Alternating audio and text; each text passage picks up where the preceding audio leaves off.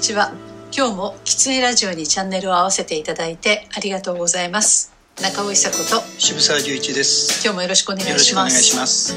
えっと、白川郷から真庭に行かれたんでしたっけ？そうなんですよ。で、えっと、真庭といえば成貝塾で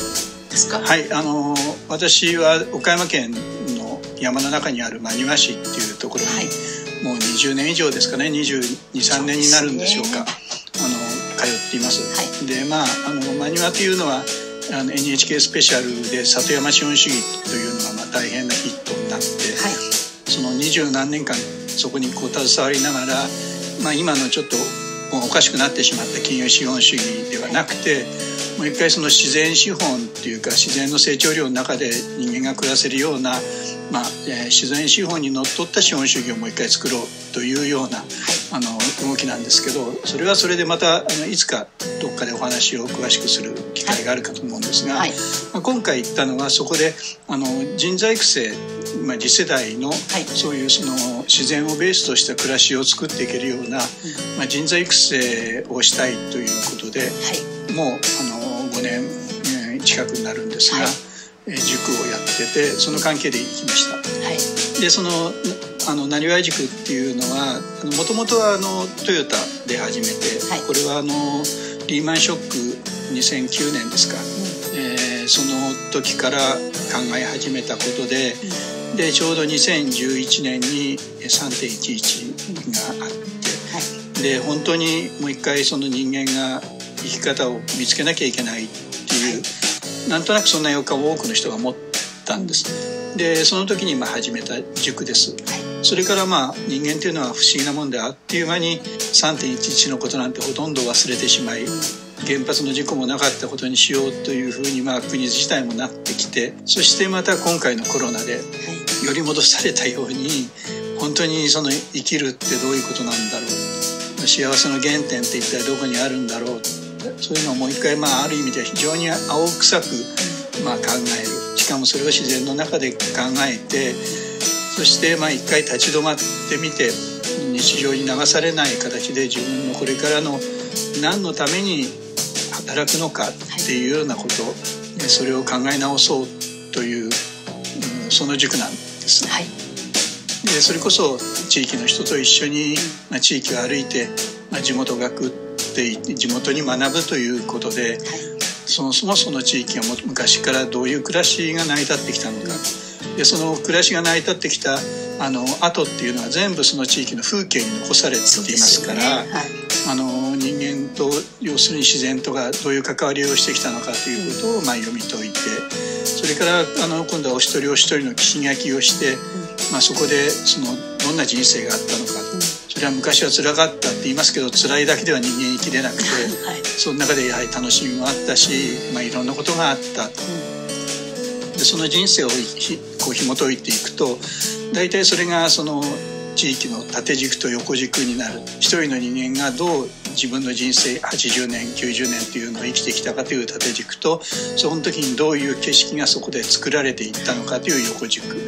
で、それでまあ地域を理解をしていく。でそんなことをやってると、その地域の中によそ者がうろついてますから、はい、地域の人も私たちとよく、まあ、いろんな形で、まあ、接点を持てるようになって、地域の中にいろんな形で入れていただけるようになっていく。で地域の祭りに参加したりとか、それから一緒にまあ地域の未来を考えたり、で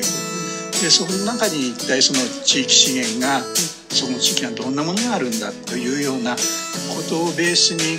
私たちが大量消費大量廃棄のあの高度経済成長期に、まあ、違うセレクションをしたら、あるいは、まあ、経済の発展はあるにしても、その中で、まあ、違う社会の価値観ができていたらどんな社会を作れたのかっていうようなことをもう一回おさらいをしていこ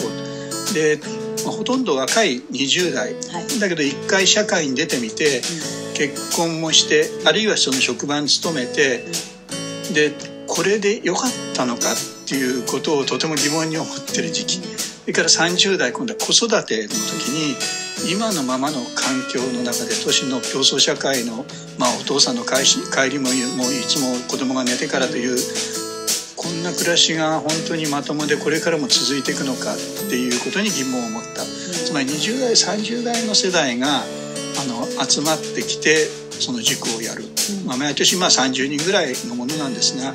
まあ、そんなものをもうかれこれ、まあ、今ではごねん以上やってるということです、うん、私があの大阪からね東京にお嫁に行ったのがもうさんじゅうさんねんまえぐらいなんですけど、はいはい、やっぱり東京に行って最初に感じたのは電車に乗った時にみんながあまり幸せそうでなかったことですね、うん、ものすごくイライラしてたりとか、うん、あのとにかくしかめっ面が多くて、うん、で忙しいんだなというのは分かりますけど、で仕事もあるんだろうということも分かるけれど、うん、全然こう楽しそうじゃないというのがちょっと残念でしたよね。あの東京の暮らしって、うんまあ、基本的にさっき言った話で言うと、うんまあ、お金を中心で全ての生活がこう、はいそれはもう大阪も同じかもしれませんけど、うん、特に成り立っていますから、うんまあ、経済性とか効率性ということは優先されます、うんはい、そうすると今自分に与えられている課題を解決するのに、はい、どうやったら最短距離でそこにたどり着けるかということを、はいまあ、考えろとも社会的なまあ圧がかかっていくわけです、はいはい、ですからそれ以外のことは全て無駄になってきますから、うんうん、電車の中ではしかめっ面になるし、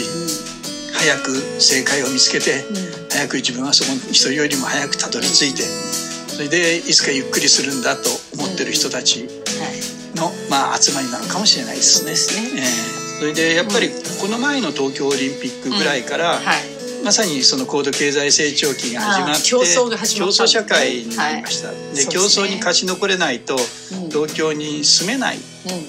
確かに東京っていうのはお金があれば楽しい街なんです、うん、そうです、えーはい、で自分の欲求も満たしてくれるし、自分のなんていうかな欲求っていうのは単なる消費の欲求だけじゃなくて、うん、その自分がどう見られたいというような欲求とか見えですとかですね、そういうこともお金である程度こう埋めることができる街ですから、う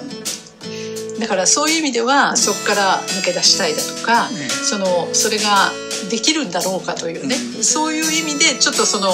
あの勉強しに行くというか、そうですね、入り口を、はい、あのそこで味わわせていただくというかね、はい、あのこっちが教えるというよりも、はい、あの場を提供しますよと、はい、そこで一緒に悩んであげますよと、そうですね、みんな恐る恐るあの足を出してきてね、はい、こっちに軸を置いていいのかっていうことを足を引いたり出したりこうしながらこう触れていく、はい、でそのうちにだんだんだんだん、うん、あ本当にこっち側に軸を置いた方が自分の将来っていうか自分のライフスタイルが見えてくるなって思って、はい、あの何もマニュアだけじゃなくて、そうですね、あの日本の各地に移住をしたりっていう人たちが、はいまあ、随分その中育っていきました。そうですね、えー、やっぱりいきなり行くともうそこのコミュニティに入れなくて、あのー、なんかコミュニティに合わせなきゃいけないみたいな、うん、行く方もね、はい、思っちゃうと、はい、なんか会社の風土に合わせなきゃいけないっていう、あー、そうですよね、あの圧迫感と、あの緊張感とね、なんか同じ、同じじゃない地域に来てもっていうことになってしまう、うん、それよりも疎外感がね、そうですね、もうすごく大きくなって、大きくなってきますね、で戻ってくる人ってたくさんいましたからね、えー、だから逆に、うん、あの自分の軸を最初にある程度持ちましょう、はい、で軸を持った上でじゃあその中で地域社会とこう距離をどういうふうに作っていくのかっていうことをまあ見ていきましょうという、はいまあ、手取り足取りといえば手取り足取りですけど、うん、えそんな要するにものが今社会に要求されている時代になったというかもしれないですね。だからなんかやっぱりマネージメントする役割といいますかね、はい、そういう人たちが入りやすくするための入り口を提供するというような感じでしょうか。なんとなくねやっぱりね今日の続きが明日だったら楽なんですよ、まあね、うん、今日頑張れなかったから明日は頑張ろうってでずっとそう思ってきましたよね。思ってきました、はい、だけどもうそういかなくなっちゃったんですよね、えー、頑張るものが見えて、うん、それをにこう執着をしてる方が、うん、楽的は楽なのかもしれないんですよ、うん、あのこれは、まあ、こんなことで言っちゃいけないのかもしれないけど、今回のオリンピックに向かってこう日本の国が進んできた方向っていうのもある意味だったらそうだったんじゃないかなと、もう一回チャラにして考えようっていうのは大変で、そうですね、全くね、えー、疑ってなかったですよね、えー、逆にそれを突き進んでちゃんとやることが目的なんだっていう、その手段と目的をこう変えてしまって、誰もそのオリンピック憲章のようにスポーツを通して、まあ、世界中の人が平和にということにはいかなくて、オリンピックをやるということが目的になってしまった、まあ、それと人生、自分の人生も、まあ、大きいことと小さいことはあるけど、分かる気がします。同じなんじゃないかと思うんですよ ね, そうですね。やっぱり一度立ち止まって、うんね、ちゃんともう一回自分の胸に手を当てて聞いてみようってことですよね。そうですね。これからまあ本当に時代が変わっていって、はい、まあ、働くこともね、その人工知能が入ってくるし、うん、それからまあ世界経済も明らかにもう行き詰まってきてるし、はい、そんな時、まあ、環境問題はもうしかりですよね。そうですね。そんな時にもう一回、はい、立ち止まる時期。その意味では、まあ、コロナで大変な思いをされている方もたくさんいらっしゃると思うけど、はい、これはある意味では本当に神様が与えてくれた時間なのかなって気もしますね。とてもよくわかります。そういう時間になればいいなって。そうですね。そうしないと、はい、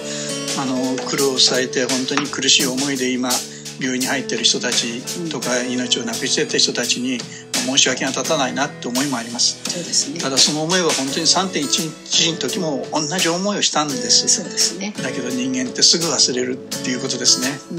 もうね、できるだけ前に行きたいと思うんでしょうね。うん、えー、だからそれはやっぱり忘れないで、はい、そっちへ進まないといけない時期なんだと思います。そうですね。今日もキツネラジオにチャンネルを合わせていただいてありがとうございました。キツネラジオは毎週月曜日に更新の予定です。来週もまたチャンネル登録をして聞いていただけると嬉しいです。それではまた。